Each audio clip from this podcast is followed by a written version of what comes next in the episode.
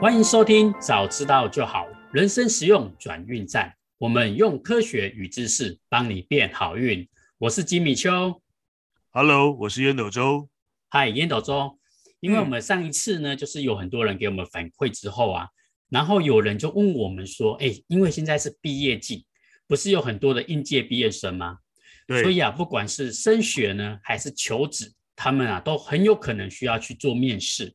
所以他特地啊来问一下我们有没有什么样的方式可以让面试变得更好运一点点。嗯哼，所以啊，我们今天这一集呢，专门来做一集面试。我们用科学的方式，我们来看看有没有什么样的方式可以让它变得更好运，然后让他呢可以更有机会录取到理想的学校，然后应征到心仪的职位。嗯、好，那。首先开始之前呢，当然我们还是要先强调一下，我们这边提供的方法呢，绝对是你还是要先做好自己充分的准备，因为这些方法只有大家的能力都差不多的时候，我们才会有意义，才会有效果，才会增加你的好运，对不对？没错，没错。但是如果啊，嗯、那个实力啊，一看就知道差距很大，那当然连选都不用选了，当然是选一百一百公斤打三十公斤的时候，黑的温比啊。对，没错。所以，所以千万要记得，凡事要去面试之前，你还是要先做好万全的准备。当你有准备好了之后呢，再用我们的方法派上用场，就可以顺利的增加更多的运气。嗯哼，好，这是很多人常常呃问我的一个问题，就是。我觉得我的面试明明很顺利啊，可是为什么都没有录取呢？嗯嗯，看到这样的问题之后，我也去花了一些时间去研究了一下。我总共看了两本书，这里面有提到关于面试这方面的技巧，我觉得很值得跟大家分享一下。嗯哼，其中第一本书呢，就是我们前几集一直陆续在讲的《朋友与敌人》。嗯。那第二本书呢，叫做《七的好运法则》。这两本呢都有讲到面试要怎么样面试才会让我们变得运气更好。有这两本我都有读过，我还读过好几本。哦、对，哇，太棒了！好，那川会长，我们这边我就简单的做个分类，就是面试呢一般来说有两种，一种呢就是一个一个上，我面试完第一个之后，第二个接着上，第三个、第四个、第五个。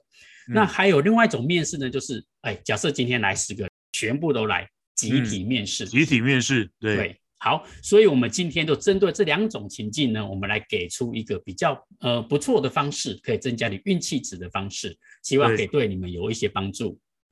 好，那我们在讲之前呢，我想要先来讲一下一些相关科学的研究。那我们先来讲第一种情境，就是一个一个上的这种面试，逐一面试。那我们先来思考一下哦，今天的情境是这样子的，你今天要去参加一场面试。那这一场面试呢，总共有十个人，那他是采取一个一个上的，一个上完，第一个、第二个、第三个、第四个这样陆续上去。嗯，嗯，今天如果你可以选择顺序哦，今天你可以选择，你会选择第一个上，还是最后一个上，还是比如说我要第三个、第五个、第七个，以此类推都可以。嗯，让大家去思考一下，我们给大家三秒钟的时间去思考看看。三、二、一，好，那我们来公布一下。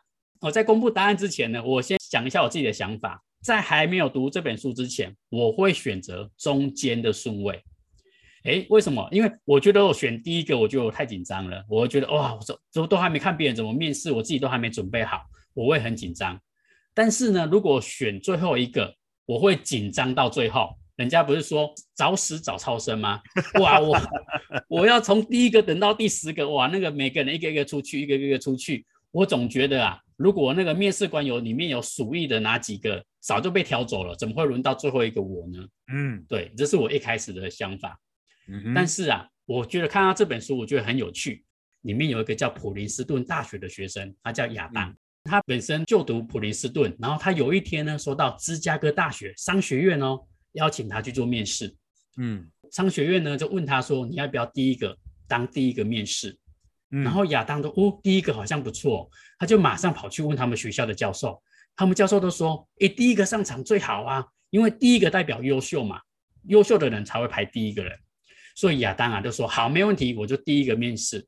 结果下来的时候，他没有录取到，他就觉得很懊恼，奇怪，我觉得我讲的很好啊，然后教授也觉得还不错啊，为什么我没有录取呢？所以啊，他就苦心的研究一下，他发现。他在普林斯顿大学的所有工作面试呢，他研究了五年，每一次有上的人呢，都是最后一个顺位的那一个人。嗯，诶，他就觉得很有趣哦，为什么最后一个人他上的几率这么这么高？所以他就去做了很大的研究，后来发现这个东西叫做压轴效应。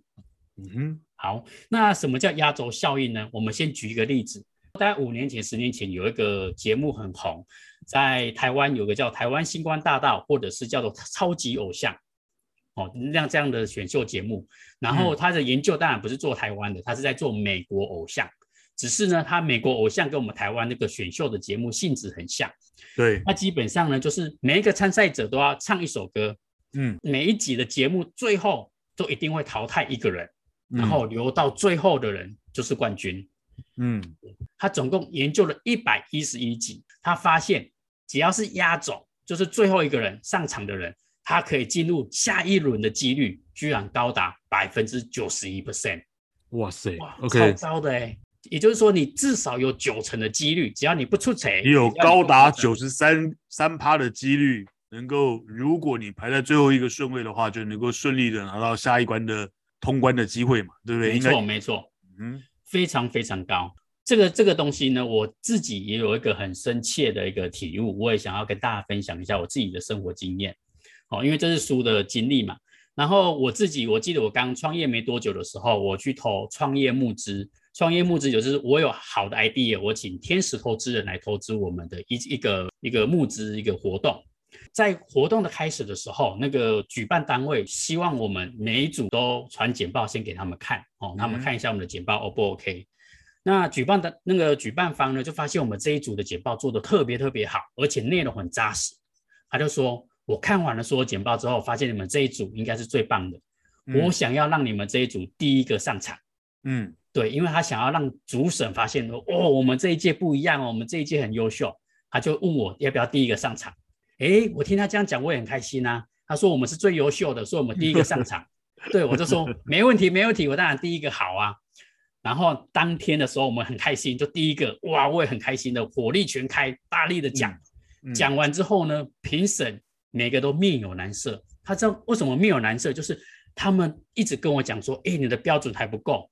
很严苛哦，所有的细节都非常非常的严苛，就说你这个还不够好，这个还不够优秀，你还可以怎么样怎么样怎么样？我就会发现哇，他们标准好高哦。我们因为我们大我们大概有十二组左右，简报完了之后，后来那个评审跑过来跟我讲说，哎，不好意思啊，就是我后来发现十二组下来，我发现你们这一组还是里面数一数二的，可是呢，一开始我的标准拉太高了，后来最后我们的总成绩，我们这一组的成绩只有拿到中上。因为呢，评审越后面就打得越宽松了，所以说我们这一组其实就错失了好多好多的机会。对，嗯，这一件事情就让我验证到压轴效应真的非常非常的重要。对呀，哎。这是真的是早知道就好，早知道对吧？是不是嘞？早知道是不是很好嘞？没错，如果我可以知道压轴效应，我就跟主办单位说，哎，我不要第一个，我要最后一个，嗯嗯、不要第一个当炮灰。对，好，那这个方式呢？这个研究的结果，他还告诉我们另外一个哦，不管是逐一给分，还是看完一次统一给分，不管是哪一种评分机制啊，最后上场的那个胜算都还是比较大。对，没错。顺序根本就影响了评判的情境。先上场的参赛者呢，通常评审啊都会用比较理想、比较高标准的方式来做评分。但是啊，他们随着比赛的进行，他们就会发现他们的水准呢，我们大概有个概念之后，他们的评判情境就会改变了。好，那先讲完这个实验案例，那我想要请创会长来跟我们分享一下。诶，创会长这边有没有比较好的一个经验或者实例可以跟我们分享一下呢？好哦。大家都知道我常在当评审哦，不管是创业的评审啦、设计的评审啦。今天是二零二二年的七月二十三号，嗯，我今天一整天我也在担任这个什么中区联盟学校跨领域设计思考工作坊的总评审长，怎么样？够大了吧？哇！哇 来，我跟你讲这个评审的经验，我的评审经经验真的超多的哦。评审的盲点哦，第一个上场的人真的非常非常吃亏啊。第一个选手也还没进入状况，评审也还没有进入状况，嗯，所以嘞，双方的表现都不会那么好。再来，就算是第一个一进来的这个是张惠妹等级的，好不好？这个是五月天等级的，但是因为他是第一个上，我们当评审的人不可能给他一百分，虽然他唱的已经是这种天籁啦，或者是那种那种天王级的表现，我还是不可能给他一百分。你知道为什么吗？那万一后面出了一个更厉害的怎么办？难不成我给他一百三吗？没错，没错。所以我一定会预留一个 buffer，我一定会预留一个空间给后面的分数。所以你刚刚提到的，其实这个逐序上场，就是逐一上场，不管是评完一个那个计分小姐就把分数给给给收走，或者是整张总表在你手上，这两种评分的方式，其实结果都一样。我们一定对第一个非常非常的不利，嗯，而通常分数会比较高的，通常都是在最后的两三个，但是最后一个哦，压轴效应哦，应该假设有十组来讲的话，一般我的观察啦，当然那个。你你刚刚讲的那是经过长期的科学的研究了，我觉得可能比较直观了，因为我大概一年也要评个好好几十场，可能也呃十几场到几十场应该有了哦，就看那一年的创业竞赛什么多不多啦，或者是创投啦，或者是新创啦。据我的观察，大概都是假设是十组的话，大概都是七八九十这四组比较好的分数。哦那第十组为什么会吃亏呢？因为有的时候。评审已经已经想要下课了，你知道吗？他的心思飘走了，就是他他看一看手机，哎，最后一组，我说他的那个那个心思已经放下来了，所以这是我以我个人的个人的经验值啦，就是如果是逐序上场，不管你是单一计分立刻收走，还是总表计分到直到最后一个才收走，其实我觉得这个成效差不了多少。那第二个就所谓的集体面试。哦，集体面试就更硬了。例如说，可能在同同时有五个人到八个人做成一个半圆形，那我们可能评审有三个人来问问题，这个时候你就不能够去当最后面的那个人，你要去当抢先发言的人。嗯，为什么？因为第一个，你一因为如果五六个人同时坐在一起的时候啊，你抢先发言，前第一、第二的时候，评审比较容易记住你，而且呢。嗯比较容易说的话，比较印象深刻的话，会被你给先说走。哦，所以如果说这种两两种面试，就我们一般现在年轻的孩子，不管你今天是要去面试进入大学，或者是你是一个那个社会的 freshman，你准备要进入业界，我倒建议早知道就好。这两个重要的环节，你一定要能够记得住。一，如果是逐序的、逐一的这个面试，你一定要想办法往后排一点点。例如说，十个人里面你就排六七八九十，嗯，哦，那如果是团体面试，一口气进来六个人、八个人、十个人，团团坐，然后主考官坐在正中间的时候，他当他丢出一个问题的时候，你一定要抢先回答，一定要抢先回答，你才能够占得到这个相关的优势。这是我给年轻人、给有心想要进到好公司、想要进到好大学年轻人的一些经验的分享。好，谢谢创会长。哇，我觉得听完之后很有收获诶。我忽然想到我自己也有一个生活的案例，可能大学生比较常遇到的情境是，可能你会去租房子，但是我不知道你们有没有发现，通常你会租的房子很少是第一间，很少是第一间。嗯，因为你在看第一间房子的时候，你通常不会说，哇，这间太棒了，这是史上最棒的房子，后面不可能比这个好了，你不可能讲出这种话。所以你一定会想要看第二间、第三间、第四间，但是呢，除非后面的真的太烂了，不然第一间、第二间、第三间都差不多的时候，你可能就觉得啊累了，差不多了。可是呢，你最后可能会选的可能是倒数最后一间，或是倒数第二间。为什么？因为那时候的印象是最深刻的。因为第一间你觉得好像差不了多少，可是第一间已经过了可能几个小时了，他已经没有那么印象那么深刻了，所以通常会签约的都是最后一间。嗯，诶，这个也是压轴效应带带给我们的一些生活上的一个应用。其实这个，嗯、其实你刚刚讲的这个案例哦，这是在房仲业、中介业里面也是个很高深的学问，虽然没有在我们本集探讨的内容里面、啊哦，不过不过通常哦，通常如果是中介的业者啊，要带你去看房子的时候啊，第一间绝对不是他想要主推给你的那一间。这个也有，这个也这个也有早知道就好了。这个改改天我再来跟大家说。哦，哦你你刚刚讲的那个、嗯、那个那是非常非常正确的一个案例。嗯、通常你去租房子或者你找中介带看房子的时候，他通常也会把比较，因为它会让你有一个，这跟我们上次提到的那个定锚效应效，对，定毛。哎，你又来了定毛效应，跟着我念一次。定锚效应。好，再来换你换你换你说。好好好，哎。改天我们有机会再来继续分享这个话题。然后第二个呢，就是刚刚川会长讲到集体面试这件事情，哎，我我也有看到这本书也有稍微讲到，哦，然后他验证了川会长刚刚讲的，他说如果是集体面试呢，最好最好你要抢第一个发言。好，那如果第一个已经被抢走了怎么办？他说，那你就想办法抢最后一个。当然你要抢最后一个，你就必须要十足的把握，就是你要给评审为之一亮。因为呢，他告诉我们，因为人通常对头跟尾比较有印象，对中间的他可能哦还很久还很久，他可能印象可能快就模糊掉了。可是头跟尾通常会比较有印象，所以如果集体面试的情况下，如果头被抢走了，那你想办法去抢尾哦，这也是一个不错的书中告诉我们的一个很好的技巧。当然，也要考虑到刚刚创会长说的评审委员的精神状态。如果评审委员他已经面试了好久，他整个已经精神涣散了，你留到越后面，你反而越吃亏。嗯，好，那创会长，我们我想要再问你一个私人比较想要了解的一个问题，啊、就是因为通常我们在面试的时候，嗯，可能很难有机会可以自己选择顺序。